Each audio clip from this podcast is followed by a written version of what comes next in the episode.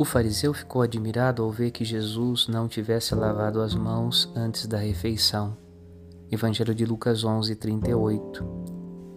Há tantas coisas para admirar em Jesus. O povo e as multidões viam suas esperanças realizadas, a autoridade de sua pregação, a proximidade de Deus. Já os fariseus não têm olhos para isso. Estão obcecados com seus preceitos. Vivem fechados em si mesmos. Se perdem e perdem os outros nas coisas pequenas, quando a agulha, mas deixando passar o camelo.